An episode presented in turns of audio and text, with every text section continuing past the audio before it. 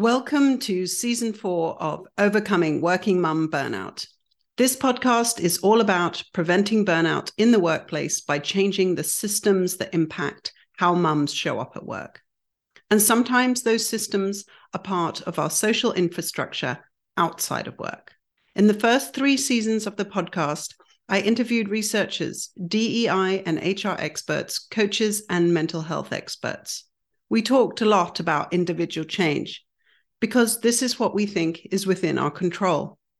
But if we stop there, the collective change that we need will not happen. Only 13% of male senior managers spend time in caregiving, compared to 52% of female senior managers. This season, I am therefore interviewing dads. Unless dads are more active participants in the home and more supportive leaders at work, mums will continue to struggle burn out, and miss out on leadership opportunities. Men have to make room for women to lead at work, and women have to make room for men to lead in the home. We can't make change alone, so I want to learn more about how we can support men to become active participants in the home and role models for caregiving leaders at work. This week, I'm learning from Jago Brown, who has three children at his company, Lead 5050, he is developing an accreditation process for other companies to work towards gender equality. He is also a trustee at Equality Starts at Home, which is a charity set up to look at the difficulties inequality in the home has on many people and the knock on effects to their work life. At home, he and his wife use a system to help them support each other in household and childcare tasks. Jago has a deep understanding of how to create equality and reminds us that one of the biggest benefits of equality for men is improved mental health. Jago was solo parenting the night I interviewed him and struggling to get the kids to bed. And his daughter comes into the interview at the perfect time to talk about his dad jokes. Jago lives in Glasgow, Scotland, but has a very English accent. But his daughter has a very Scottish accent. I hope you can learn as much from this conversation as I did.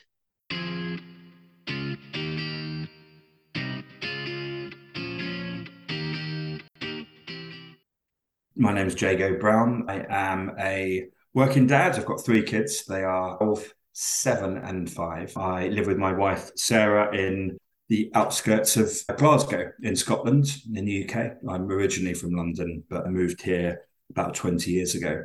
Um, so I'm currently got a few hats that I wear. So I work mostly in a business which does international summer camps for kids. We mostly do English language camps for children from all over the world. Also, I am working on an accreditation, a gender equality accreditation for a, company called Lead 5050, which was set up to get women into leadership roles and also to include men in the conversation. And I'm a trustee at Equality Starts at Home, which is a charity set up to look at the difficulties inequality in the home has on many people and the knock on effect to their work life.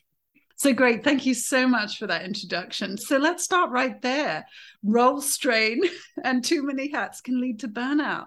Have you experienced burnout previously in your life and how are you coping now with these different roles? Yes, it's interesting. I wasn't sure exactly what burnout is. And I realized that from listening a bit to you, of understanding a bit more about it, I think I've been in some difficult situations. So the most dark one was in 2016. We had two kids at the time. Our third was on the way. It meant we had to get a new house. And I was in a very difficult role at the time. I was the MD of, of a business of about 150 people going through uh, massive change, and it was part of a very big company. So there were pressures of all types on me at the time, and we were moving house one weekend. There's a lot going on, and we moved on the Friday, and on the Monday I woke up and I couldn't speak, couldn't do anything really. And so, th- three months then I was off work, trying to piece back together how I felt. And it's anxiety and anxiety I've lived with, lived alongside ever since and had to learn how to manage it. And so, is that burnout? Probably. Life has been hard since. We know the signs to look for if I'm starting to struggle. I know what to do now. And occasionally I get overwhelmed with all the things that are going on. I think what's interesting is recently, though, all the work I'm doing and I've got a lot on, I'm actually not feeling the same because I feel like I've got the psychological safety, I think, which you talk about, which I probably didn't have in parts of my life at the time. So I'm really enjoying, I'm feeling that I've found a purpose and a, a, real passion for the work that I'm doing now. And the businesses that I'm in and the, the, groups I'm with work really hard on communication and really hard on how we work together as a team and, and creating that safety within us. So, yes, it's a lot on. Yes, having three kids is hard. And day to day, I can have some hard days. But I think at the moment, uh, not feeling burnout, but I'm certain I've been there before by the sound of it. Yes, and thanks for that example because it really helps people when they understand what are maybe some of the symptoms. And I think, particularly, what I relate to and what you said is experiencing anxiety as a grown person who had never experienced it before. And that was one of the symptoms I had. I started to have panic attacks, and I had never had those in my life. And so I didn't know how to deal with them. And so that was what was fascinating is how we do learn to manage and how you also manage the symptoms like you recognize the symptoms early so i think that's also important because burnout recovery is in some ways just managing burnout for h- however long um, it could be the foreseeable future if we're tend to be the type of person that takes on a lot, then yeah, it's going to happen again. But like you say, seeing the signs, and especially if your family can see the signs and point them out to you, that can really help. Sarah's very good at that. So I feel like I'm going to live alongside it for a long time. I don't know if you feel the same. And I don't think it, you know, restrains me very much. I didn't talk about very much for a long time, but then more people started talking about their mental health and it helps. So I started talking about it a bit more, being more open. It helps to know. I think it helps if you're working with me or know me or know people, then it helps to understand people, doesn't it? That's such an important perspective. I agree. Talking about it is so important. Leaders talking about it and us all in society talking about it is definitely helpful. But yeah, in that work situation, you would want to know the type of person you're working with if they do tend to have burnout because you you would pay more attention to the number of tasks or their overgiving nature and you would make sure you didn't exploit that i hope when you're working with the right people yeah absolutely it does make a difference. And previously, I was in an environment where that was borderline, maybe toxic, but really hardcore, very difficult. Didn't really understand. No, no understanding of personal needs or family life or anything, anything like that. It was quite hard. So there was no space for it there. So that's a perfect segue into my next question then. Describe a little more what role you are playing at home and at work. You called yourself a working dad. And how did you get there? So I've always been fascinated by why I was never called a working dad because we call women working mums a lot. And there didn't seem to be the concept of a working dad. And I realized it's because we don't expect dads to be doing that. And we expect every woman who has got kids, who has also got a job, to be doing that. So when Sarah and I met, I'd lived lived alone for 12 years. So I was 30 at the time. And so I got used to living independently. Didn't see why I would go back to living not independently or depending on somebody. So we always treated our relationship very equally and as a team. But we worked really hard early on at communication skills. We learned a lot from each other. We say thank you for everything all the time. It's something Sarah did a lot and I thought was quite strange, but actually it makes perfect sense. Thanking each other is incredibly important. And we had things like when we were cooking, we'd have a head chef. So the head chef says what to do, and then the other one just does what they said. So we never argued because one person head chef, head chef the next day. So that's how we kept going throughout our life. And then obviously things get a little hard with kids, and then we get older and more senior at work, it all gets a little bit tougher. We didn't have the concept of shared parental leave in the UK. So, really, an option for men at that time, and very rare that men would do shared parental leave.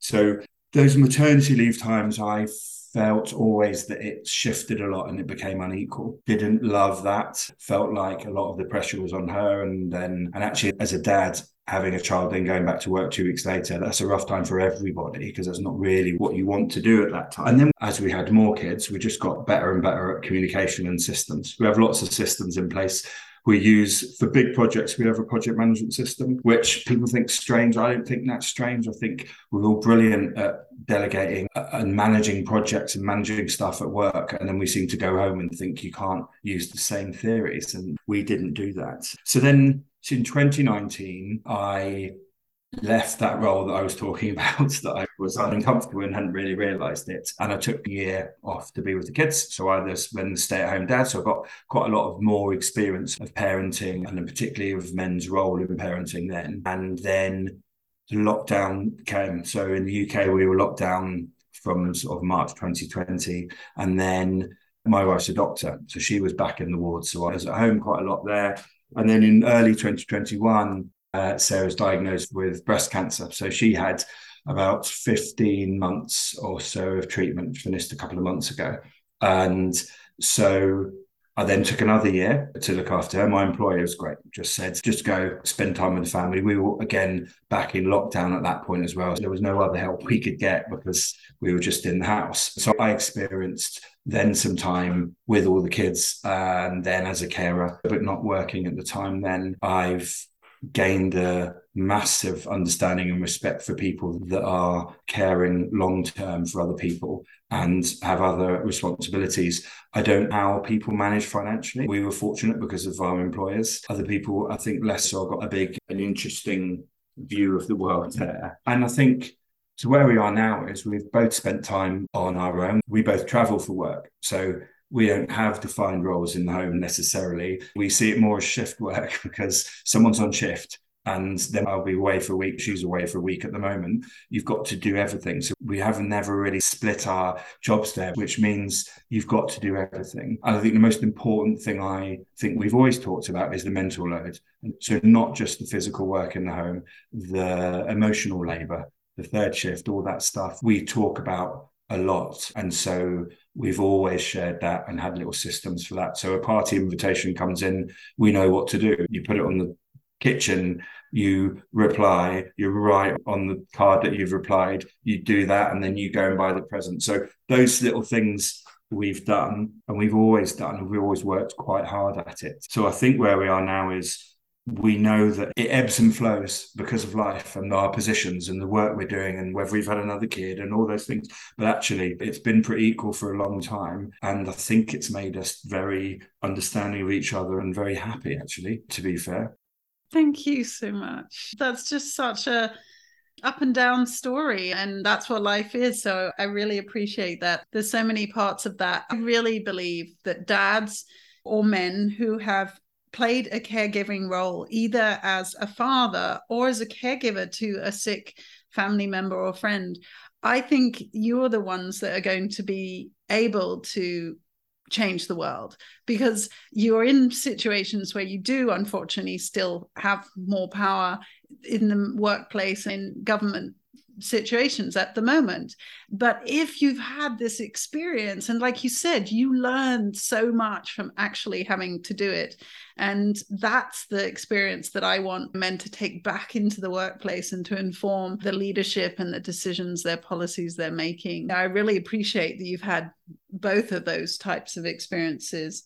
And I agree, those ebbs and flows. My husband, this time last year, broke his leg just as I was about to get my shift of mum being away for a week. And it never happened.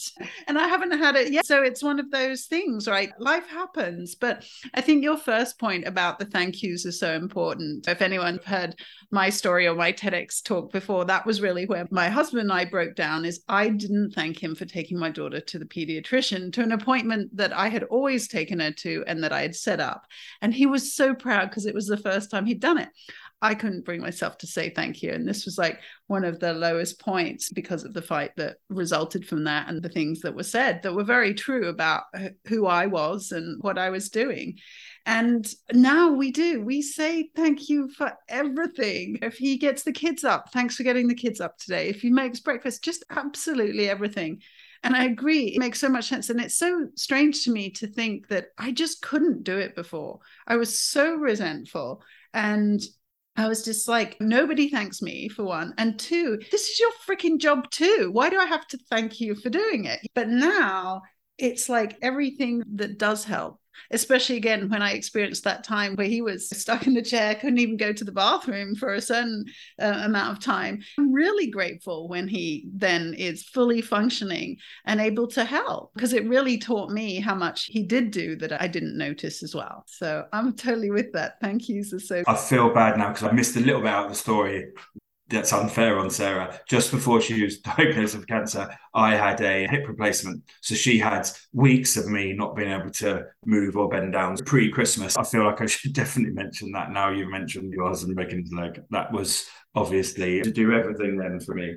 And that's reminding me too when my husband broke his shoulder when my daughter was still in nappies and diapers. So tell me a little bit more about the organizations you're working for because I really want to understand what you're doing at these organizational and policy levels to support both dads, mums as parents, or equality or caregiving. Because quite often a lot of the conversations we have around these things either are about yes what you can do as a couple and i agree that the shift type work works for my husband and i better too than us necessary sharing tasks but like that's what individuals can do. But what can organizations and what can we do at that upper level of policy and if it's also touching on culture what are you doing there in the work you're doing and how does it all work?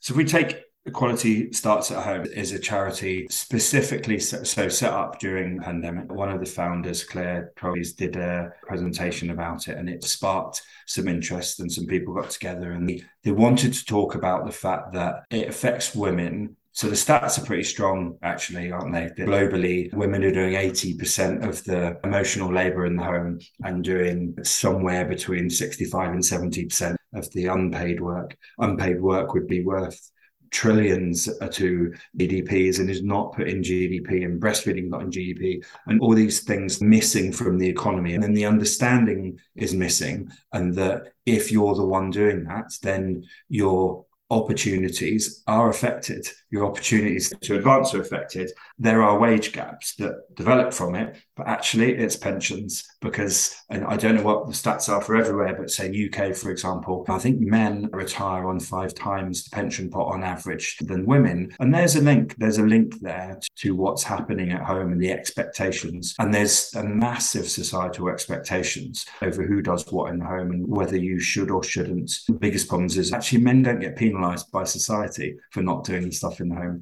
Women do get penalized. So it's very difficult for women to say, you do it then, because there's no come back to men. So what we try and talk about is the positives, though. I suppose that's the negatives. We're looking for cultural change. We're looking for you know societal change for people to understand and we've just launched a merged with a company called third shift and third shift is a household balance calculator so this is a good example. We want to create resources. We want to open the conversation. We want men to talk more because they've got to be part of the conversation. Um, and if you take the household balance calculator, you'll get an insight. It takes a few minutes. You'll get an insight into the amount of hours of work that needs to be done and how much you're doing and what you're doing and how you could maybe change it. So it's worth going there to take that quiz to see what we're trying to do. And I suppose on a governmental level, there's changes that are needed. I think we definitely we understand the issue of childcare and we would support changes to childcare um, provisions. I think things like the shared parental leave is one that keeps coming up a lot. Um, and more countries putting in something like a uh, use it or lose it scheme for shared parental leave would make a tremendous difference. I don't know a lot about it, but I know in US it's quite a different beast with maternity and paternity leave. But if you look at the UK, we have shared parental rights. So men are able to do it, partners are able to do it. But the take up is just under 2% at the moment of men doing it. In Sweden, there's a use it or lose it scheme. So if you want to take nine months and most companies pay you fully, the take up's 90%. And so I don't think there's a fundamental difference in society between Sweden and the UK, for example. So pushing for those things, I think, is really important. I suppose on an organizational level, that's where I do a lot of work with Lead 5050. So our accreditation is really to look at all of the, I suppose there's an intersection of home life and how that affects work life. But there's also things that only happen in work. And it's interesting. We speak to lots of companies and we're really trying to open up a discussion about how you close gender pay gaps first of all, what gender pay gaps are, because most people don't understand how they're calculated or what they are or what they mean. So it allows people to say that they're a myth and they don't exist. They do exist, but they're very different to what most people think they are. Globally, women are 50% of the workforce, 30% of managers, 20% of boards, 5% of CEOs. There's a drop off there. And it's not just because of discrimination. In fact, most of the time, it's not discrimination. Pay gaps are not discrimination. That's been proved actually. It's just inequality, systemized societal issues. And so we help businesses, organizations to find out what's happening. We take a lot of data. We use that data, we attach it to some of the best research around the world to try and understand because it's really complicated. And the example I often give is a go-to strategy is to put flexible working in. But in the UK, I'll talk a lot about the UK. I realise your listenership is not UK based. In the UK, flexible working is a legal requirement, so all companies have one. You have the right to ask for it. Men are five times less likely to get a flexible working request agreed. So women get flexible working, which keeps women less visible, less in the office, less likely to get the tasks that men get because they're in the office, so less likely to be promoted. And because men don't get flexible working, their wives have to do it. So they need the flexible working. So they end up working flexibly. So the cycle continues. And actually, the pay gaps will get worse this year, or certainly over the next couple of years because there are fewer women probably now going into leadership roles because of this push for flexible working, and men are more likely to be brought back to the office, basically. So we help companies understand that thing. And the reason for that is that only 24% of managers are trained on flexible working, on how to listen to and deal with a flexible working request. So we work at that level with businesses. We ask hundreds of questions of them and the policies and processes. We ask all their people questions to understand how they feel about whether certain policies are in place and whether they feel like they can raise certain things. And so we then attach it to all the research and we help them to make those positive changes. And actually, lots of people we speak to, they get that having diversity of thought gets you to make better decisions. It makes sense to most people, and but they genuinely don't know how to do it. They don't know how to get more women into leadership roles. And I should say, it's not just women. We see the inequality as a symptom of a company not being in its best state. And that inequality, it's just gender is the easiest one to see. It's the easiest symptom to diagnose. So actually, where a lot of our policies and implementations and recommendations will be very supportive of, of other intersectionalities. So it's not just about gender. That's where we are at the moment, trying to make organizational change there. And, and then inequality starts at home and trying to be on that intersection of the home environment. Thank you so much for all those details. And again, I really appreciate the UK example because definitely it's important for us here in the US to hear these examples from around the world. I had a colleague telling me about parental leave mandates in Denmark that just got passed. So again, we need these examples to show, as you say, the, the beast, which is the American process here. I really appreciate the connection that you mentioned between pensions or retirement benefits and uh, how that leaves so many women in poverty and poor health. It's such a problem for older women. That is definitely something that we need to be thinking about. And even to be reminded that the UK has the legal requirement of considering flex work. But as you say, the numbers are showing that it's not equally applied. And even just your statement about it's not discrimination, it's inequality. And I really appreciated the example you gave of the flex time to demonstrate that. Because as you say, it's not just that men are not given this flexibility, it has knock on effects for their partners. And I think this is such an important one where we're at in this time. Like you said, in the next couple of years, what is going to happen in terms of proximity bias and the problems there. So it sounds like you may have kind of earlier understanding of that in the UK pre COVID because of these requirements to have flex. And I think those negative consequences of policies are so important to understand. Again, in academia, where I was based for so long, there is an opportunity to have your tenure, your promotion clock paused as a parent. When universities allow both parents to do that, women are looking after the child and men are still working on their academic work. So they actually make advancements with that, and the inequality gets greater. So you're saying that the flex work may be increasing inequalities. Tell us a little bit more about then what companies can do to try and offset that? What is your recommendations? Is it just that we got to get more men doing it too, or are there other things that companies can do to mitigate proximity bias? I think, yes, to get more men doing it, yes. But there's limits to what a company can do for that. So they need the support. And one of the problems we've got still is there's a financial decision there. And the financial decision is the difficult one. And often the financial decision keeps one person in work. And because if you've children, any child at all, if you're a man, you're more likely to be the greater financially earner. So companies, organizations can change the culture I think we asked them to be curious about the data. We asked them to be curious about what's really happening. And I suppose because we go in, like you said, saying we don't think this is discrimination. Yeah, there is some discrimination. There's no doubt about that.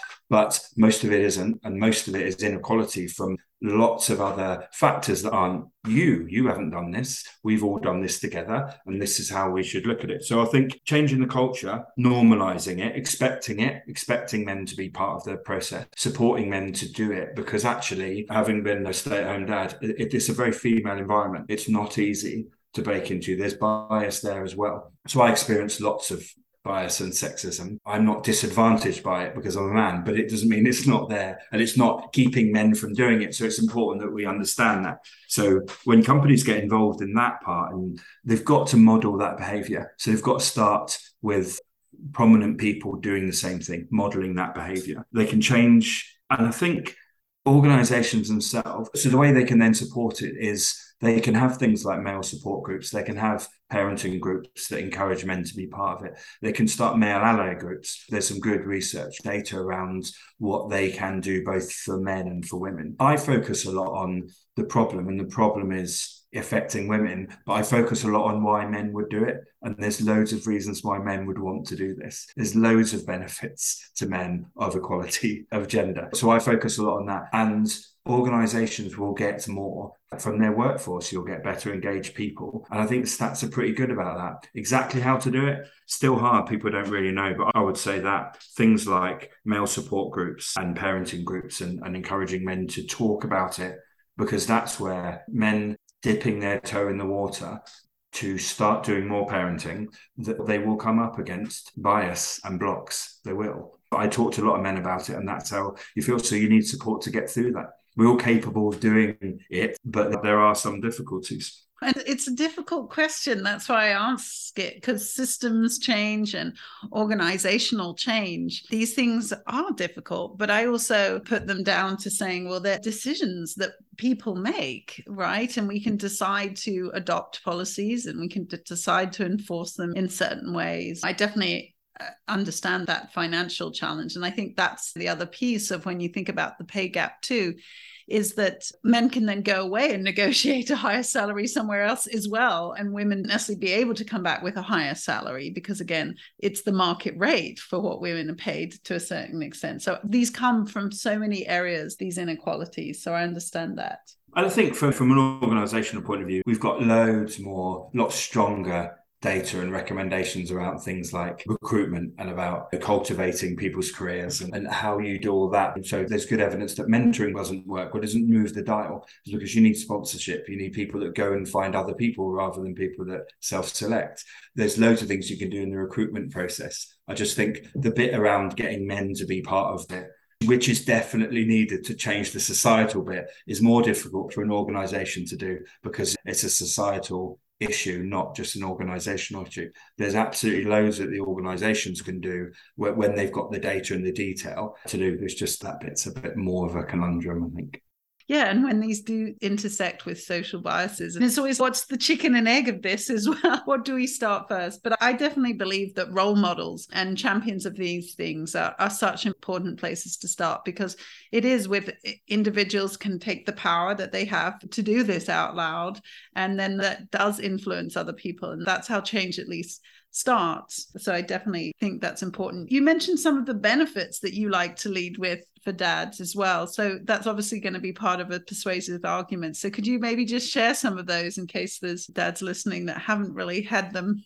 The biggest killer of men under 45 in the UK is suicide. And men are struggling with lots of things seemingly. And I think there seems to be good evidence that having an equal home makes everyone happier. It gives you a better relationship with your kids. That makes you more comfortable.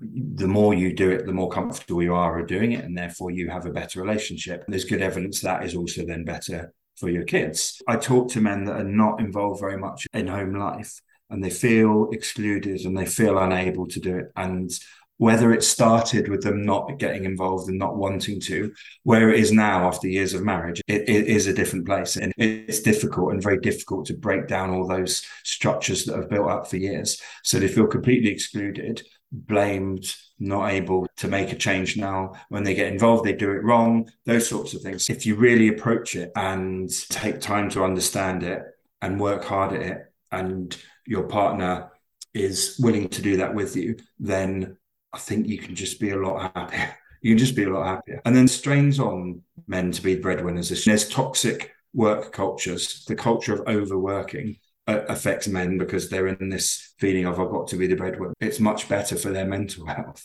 that they get off that cycle and get into a more relaxed, more flexible environment so that they can spend more time with family or not just family, doing the things they want to do, which often men don't either do. And all of that understanding allows men to talk. So I, I, suppose that's it. That's the bit I focus on. The problem affects women financially and in the workplace, but actually doesn't make men happy. I really appreciate that connection, specifically given the topic of my podcast here on burnout. I can really see how you've laid that out in terms of that overwork cycle and then the lack of connection with your family. And then the lack of ability to get support and talk about it leads to more of the overwork. Whereas when you say okay let's move out of overwork to being able to be connected part of your family. And like you say it's going to improve your mental health but also it's going to improve you know your ability to connect and what connection is. And like you say you'll be talking more and you'll have these different experiences. But i agree it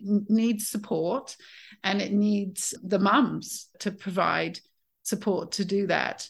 And I think that's something that I don't think we do realize enough is how, how much we have excluded the men from that environment. And I don't know that it was intentional. So it's back to what you said, but it is the situation right? So again that is exactly the situation is men are excluded from these environments right? Whether we intended to do it. But the point is if they do want to change and if we want things to change then yes that's part of it. I always feel that's the same with all these situations. We have to make space for somebody else to do it. And it's not that we're going to lose out, it's that the pie is going to get bigger. We all get a share. It's such a challenge. It goes back a bit to what I said at the start about the, the delegation. We don't approach the home like work. We delegate brilliantly and we've got all sorts of systems and we can do so much in the workplace. And then we go home and try and do it a little bit more random and don't want those systems and don't want that communication. Don't quite get that. But my wife always, when people ask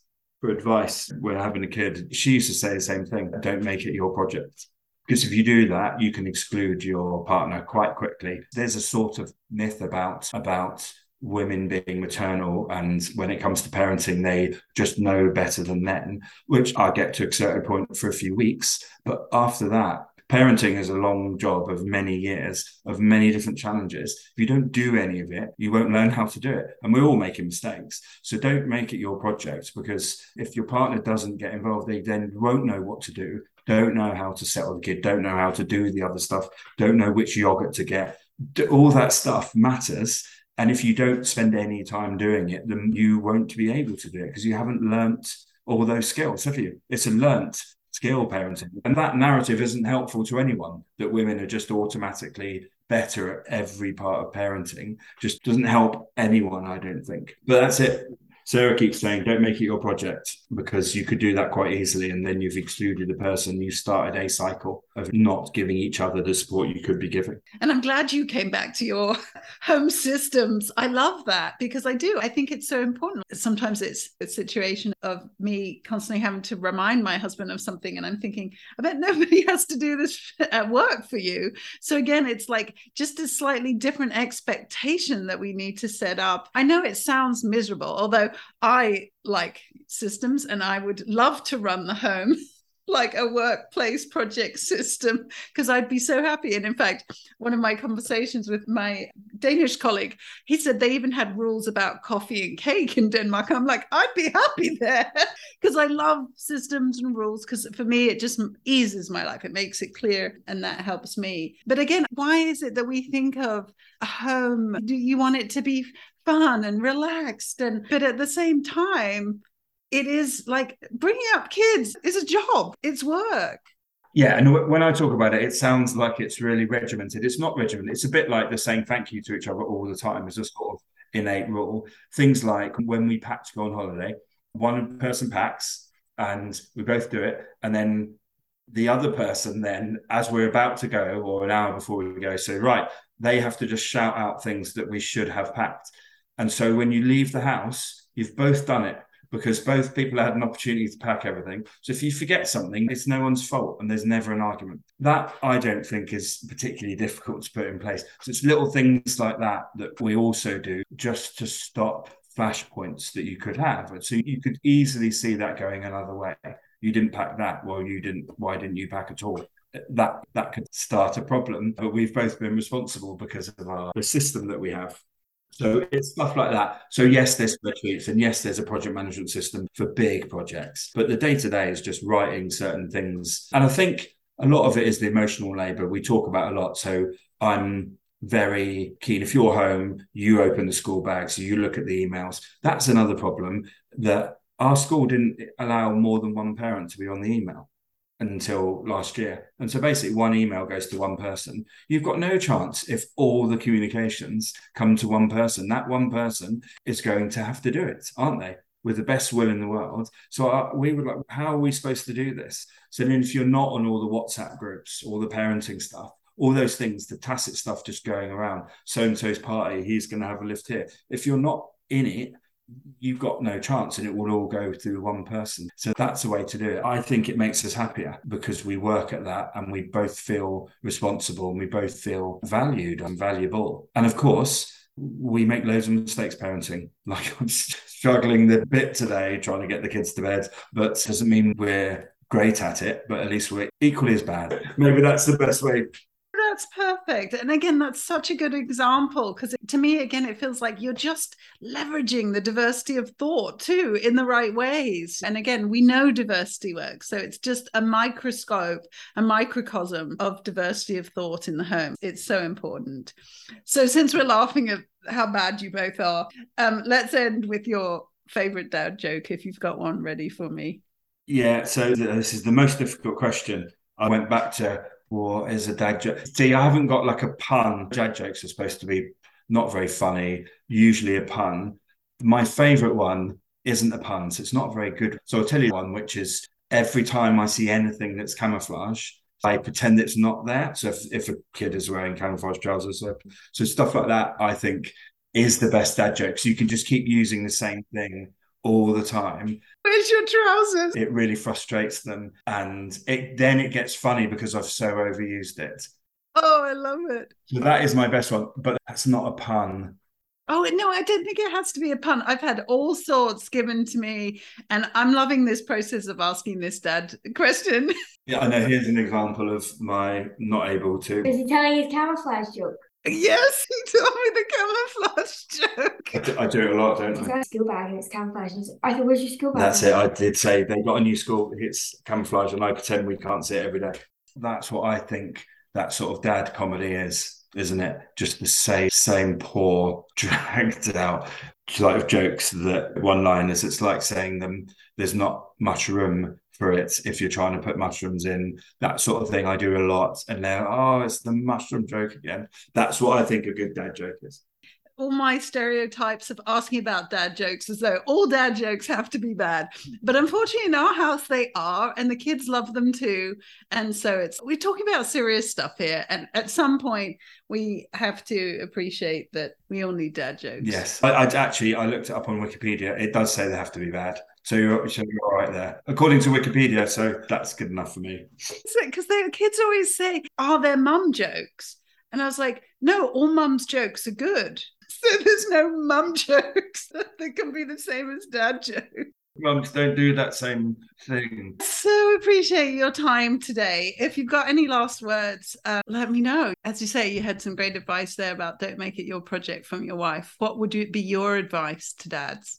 So that's interesting. So first of all, go to third shift, take the quiz whatever position you think you're in. I'm not saying all dads aren't doing this. Some dads I know are stay at home dads. I know they do a lot. So I'm not going to judge, but go to third shift and do the quiz just to find out. It's really interesting, regardless, even if you just realize how much work you're doing. And then I suppose the stats would point me to say, that, like I said earlier, if you want to be happier, get more involved in the mental load, get on the WhatsApp groups. If you're not taking those initiatives, do it, delegate to yourself, do stuff that you wouldn't normally have done because you might find that you unconsciously are not doing as much as your partner's doing. All the data is there that if you get more involved and talk about it, you're much more likely to protect your mental health. So it's a win win.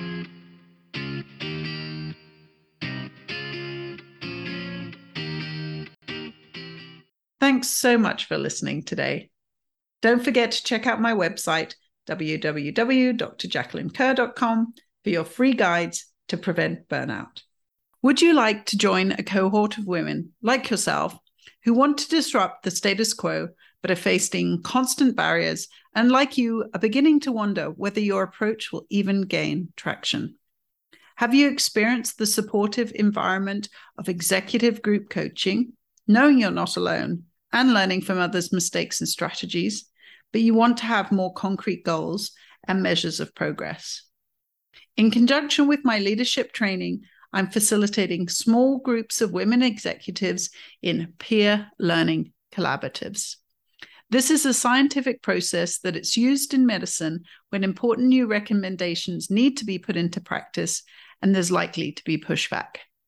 Peer learning collaboratives leverage the supportive environment of group coaching, but with more targeted goals, greater accountability, and a quality improvement process that measures impact through learning cycles. In my training, you'll learn five new evidence based strategies to support your leadership confidence and credibility, including how to use macro and micro root cause problem solving how to create culture change through daily behavior change, and how to manage change and burnout. The peer learning collaboratives will provide a safe environment for you to put your new skills and strategies into action while learning from other women leading similar change efforts in their organizations. As you face barriers, we will problem solve together, empowering you to use adaptive experimental processes to help you build more resilient, and informed solutions. A peer learning collaborative has three phases. In the co design phase, members are brought together from diverse areas to establish buy in and shared ownership. Building trust is important in this phase through shared values and expectations, shared vision and goals, open communication channels, and conflict resolution processes. In the collaborative learning phase, the group process is further solidified through peer empowerment, accountability partners, and celebrating small wins. The experimental process then starts with needs assessments, behavior targets, logic modeling, and plan, do, study, act cycles. In the adaptation and scale phase, lessons from the learning phase are translated into best practice guidelines and operational toolkits. Case studies are shared, and champions are empowered to promote the findings and benefits to other units. How often do you find that you're trying to prevent the fires that men love to put out? You're spoiling their quick fixes and save the day hero based approaches. Instead, you can see the forest and the trees.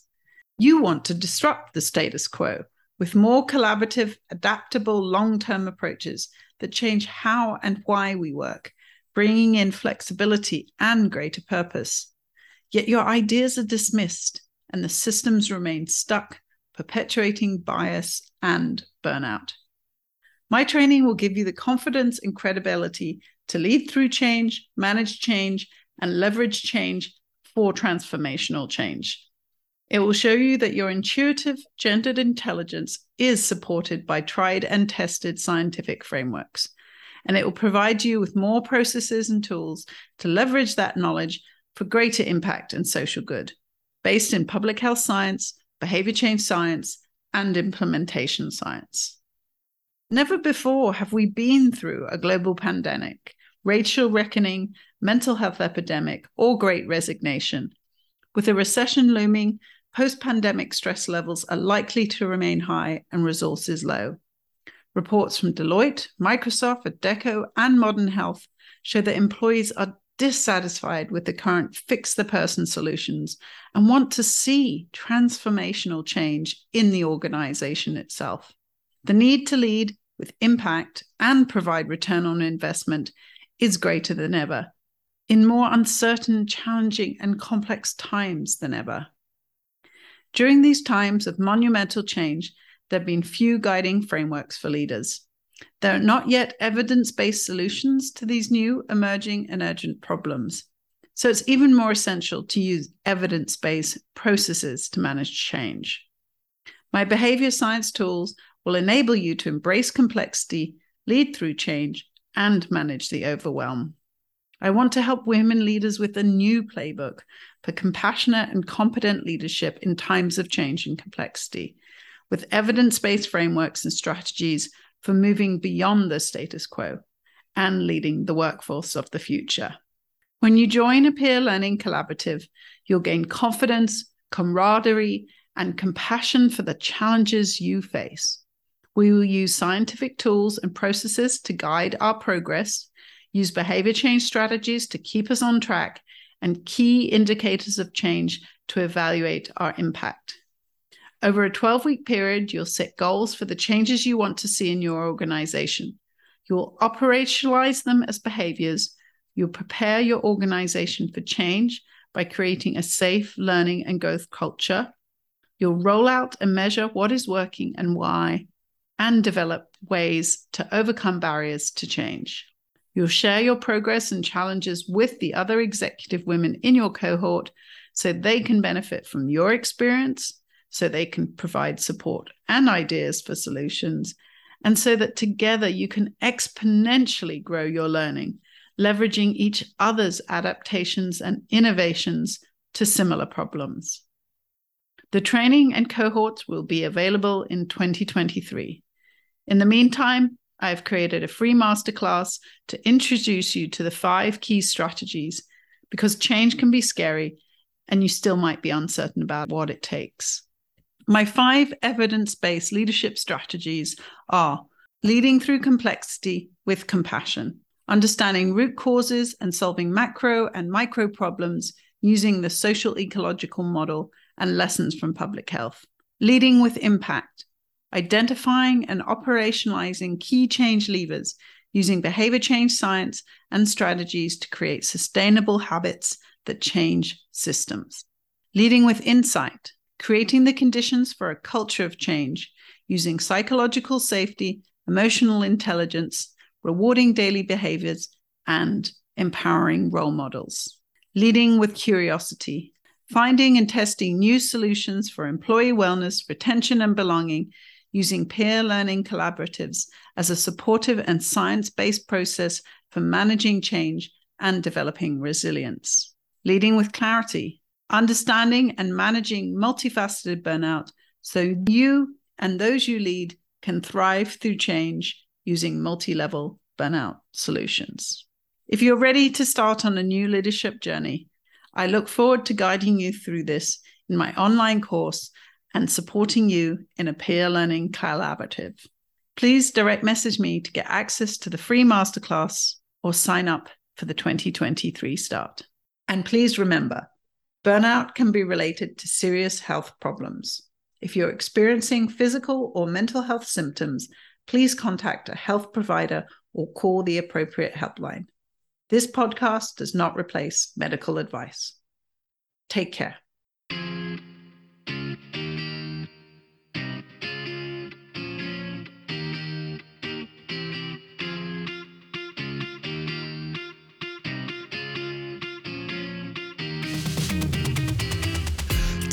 Control, you're